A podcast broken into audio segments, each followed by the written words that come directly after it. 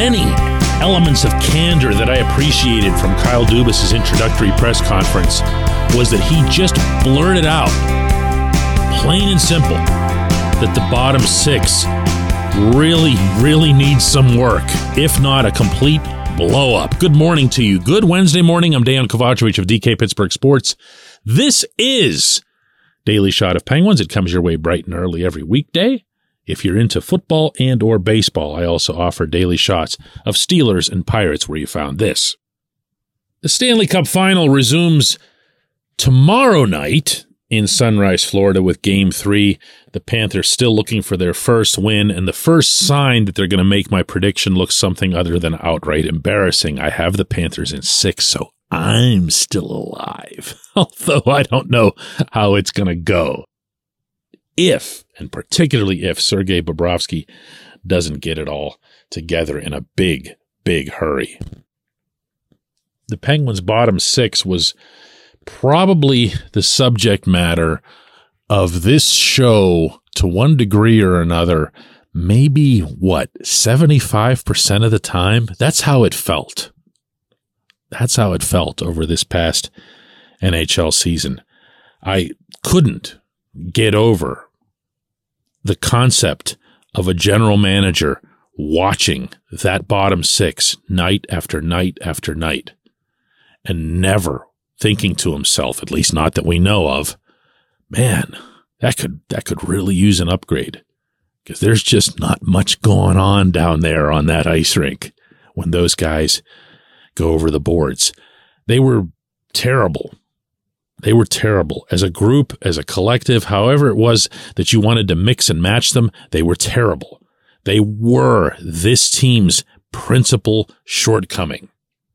So when Dubas says that they like what they have in their top six, they love the, you know, obviously the experience and history and everything involved, and Sidney Crosby, Evgeny Malkin, if memory serves Dubas further, identified by name Jake Guentzel, Bryan Rust, Rickard Rakell.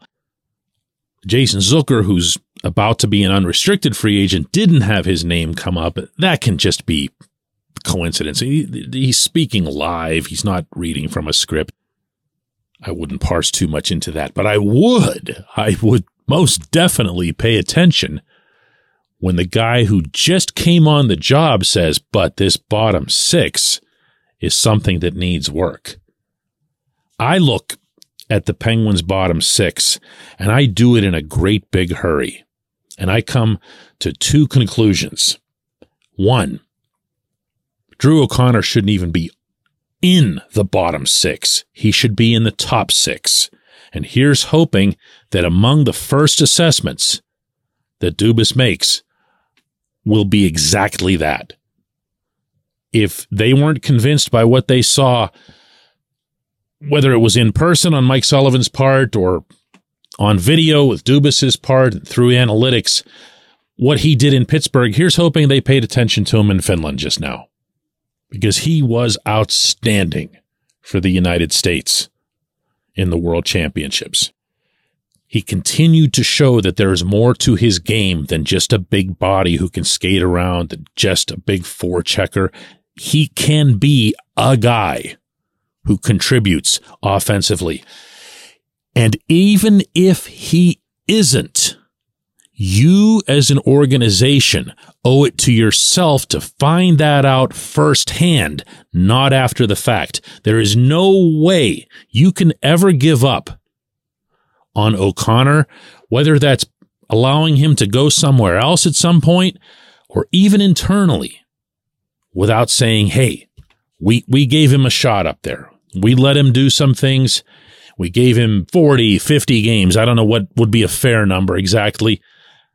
And it, look, it just didn't work out. It didn't work out. But when we put him back on a line, a third line that was grinding and this and that, he seemed like himself again. That's an acceptable litmus test, if you want to call it that. My second observation when it comes to the bottom six is a lot more stark. I really don't care.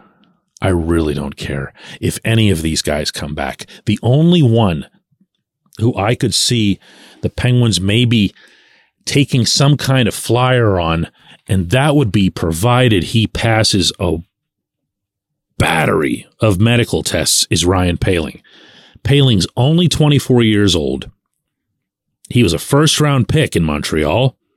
He's got all kinds of pedigree still. You remember some of the goals that he scored. I mean, they were there were only 7, but a couple of them were just spectacular. That if this guy were ever to get his injury issue in order, and I telling you here on this show that I believe it's a back problem.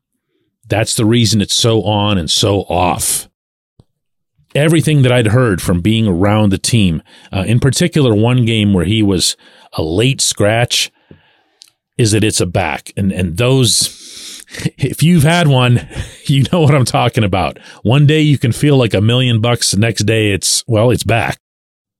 Here's hoping for everyone's sake that he checks out okay and that the Penguins consider keeping him beyond that, without even getting into my usual Jeff Carter spiel and and all that other stuff, I look at Josh Archibald and Danton Heinen and wow, I'm having trouble even coming up with names at this point, and I was only around them all year long.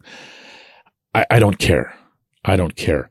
What this team needs in the bottom six is buzzsaw level energy it needs some physicality. It needs some size. It needs some speed. And I know I'm just daydreaming here, but I do believe that any good GM begins with at least a notion of what it is that they want, ideally in harmony with the head coach.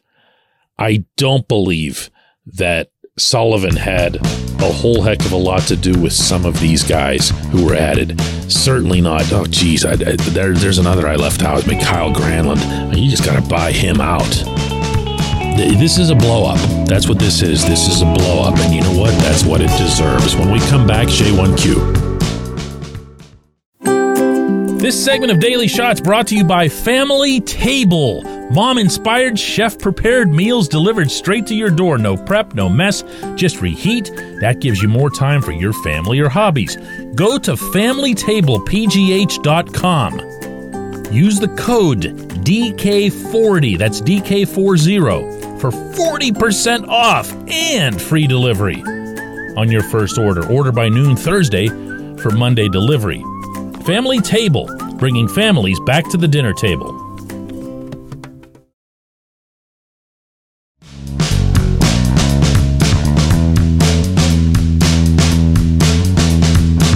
Today's J1Q comes from Adam, who says, DK, it really seems that Brian Burke kind of retired on the job here. I'm not a fan of the old school hockey dinosaurs in general, but especially when they reach the point where they're just looking for what's essentially a career severance check.